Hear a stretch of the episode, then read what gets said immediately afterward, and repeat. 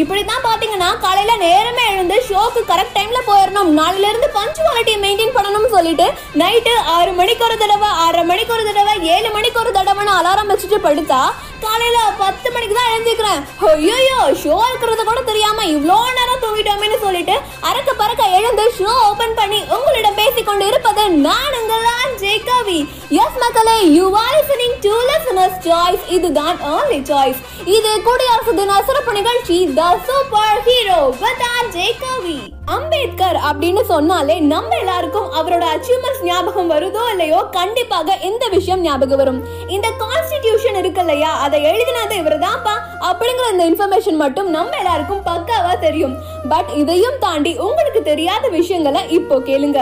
அதாவது வெளிநாட்டுக்கு போய் எக்கனாமிக்ஸ்ல டாக்டரேட் டிகிரி வாங்கினதுல இந்தியாலேயே ஹீஸ் அ ஃபர்ஸ்ட் பர்சன் இப்போலாம் நம்ம ஆஃபீஸ்க்கு போறோம் ஒர்க் முடிச்சுட்டு வீட்டுக்கு வந்துடுறோம். பட் முன்னாடி எல்லாம் பாத்தீங்கன்னா ஃபோர்டீன் ஹவர்ஸ் ஆஃப் ஒர்க்கிங் இருந்துச்சு. அந்த ஃபோர்டீன் ஹவர்ஸ் ஆஃப் ஒர்க்கிங்கை எயிட் ஹார்ஸ்க்கு கன்வெர்ட் பண்ணதும் இவர் தான் செமஸ்டர் எக்ஸாம்ஸ்க்கு படிக்கிறதுக்கே நம்ம தடுமாறுறோம். ஆனா இவர் இந்திய சட்டத்தை உருவாக்க வெறும் இரண்டு வருடங்கள் பதினோரு மாதங்கள் மட்டும்தான் எடுத்துக்கொண்டார். இப்போ இந்தியால டுவெண்ட்டி எயிட் ஸ்டேட்ஸ் இருக்கு. பட் இதுக்கு முன்னாடி ஸ்டேட்ஸோட கவுண்ட் கம்மியா இருந்த டைம்ல மத்திய பிரதேசையும் பீகாரையும் இரண்டு ஸ்டேட்ஸாக பிரிக்க பரிந்துரை செய்ததும் இவர்தான். இவரோட அச்சீவ்மெண்ட்ஸ் எல்லாமே ஓகே தான். பட் இவருக்கு இன்னொரு சைடு இருக்கு. அதை பத்தி இப்போ தெரிந்து கொள்ளலாம். சாதி கொடுமை அப்படிங்கறத தனது ஒன்பது வயதுல இருந்து பார்த்தவர் அம்பேத்கர். ஸ்கூல் படிக்கலாம்னு ஸ்கூலுக்கு போறாரு. ஆனா அங்க பாத்தீங்கன்னா தான் கூட படிக்கிற எல்லா மாணவர்களும் பெஞ்ச்ல உட்கார்ந்து இருக்கும்போது இவர் மட்டும் கீழே பாயில மட்டும் தான் உட்காரணும் ஏன்னா இவர் கீழ் சமூகத்தை சேர்ந்தவர் என்பதனால்.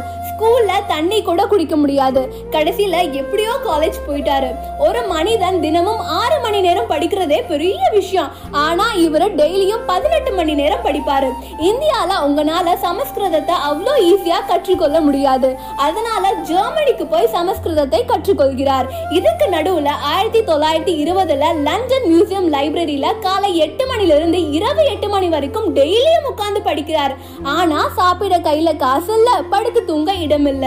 இது எல்லாத்தையும் தாண்டி மகளிருக்காக போராடி இருக்கிறார் தொழிலாளர்களுக்காக போராடி இருக்கிறார் லோ இன்கம் பீப்புள் என்று சொல்லக்கூடிய கீழ் சாதியினர் அவர்களுக்காக போராடி இருக்கிறார். சாதி கொடுமை என்ற விஷயத்துல ஒரு மனுஷன் எவ்வளோ துன்பங்களை அடைய முடியுமோ அத்துணை துன்பங்களையும் பார்த்திருக்கிறார். இருந்தும் இந்தியாவே அசந்து பார்த்த த இந்தியன் கான்ஸ்டிடியூஷனை உருவாக்கி இருக்கிறார் the super hero doctor B R Ambedkar கஷ்டங்கள் எல்லாரோட லைஃப்லயும் இருக்கிறது தான் அந்த கஷ்டங்களை தாண்டி எப்படி நம்ம ஹிஸ்டரியை கிரியேட் பண்றோம் என்பதுல தான் சக்சஸோட அர்த்தமே இருக்கு. Work hard and this is me Ajay Kavi signing out from Republic Day special show the super hero presented from listeners choice இதுதான் ஆன்லி சாய்ஸ் தேங்க்யூ